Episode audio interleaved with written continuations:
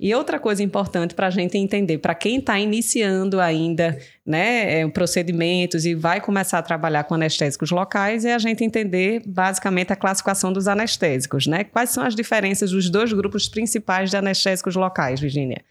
Então, os anestésicos eles têm dois tipos de cadeia, é, que são as éster ou então a amida, tá?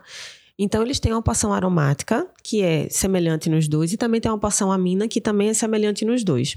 O que diferencia esses dois é essa porção intermediária, tá? Essa cadeia intermediária, que vai classificar os anestésicos em éster ou nos anestésicos do grupo amida, tá? Isso. No caso dos do, dos do grupo éster, eles vão ser metabolizados e aí vai dar né, nessa é, reação a formação do PABA, né? E aí, essa metabolização, essa eliminação, ela é renal e é mais rápida do que a, a eliminação dos do grupo amida, tá? Isso. Então, geralmente são anestésicos que tendem a dar mais reação alérgica, né, por conta do PABA, e tendem também a ter uma duração menor, porque essa eliminação renal é mais rápida. Isso. Tá? Já no grupo amida, esse aqui é, é, são grupos de anestésicos que têm uma metabolização predominantemente hepática, né, que envolve o citocromo P450. Logo, a gente tem que ter uma atenção maior em pacientes hepatopatas, de forma geral, mas tem uma durabilidade de efeito um pouco maior.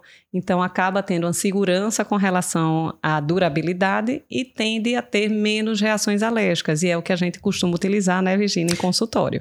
Exatamente. Porque qual é o que nós costumamos usar tanto?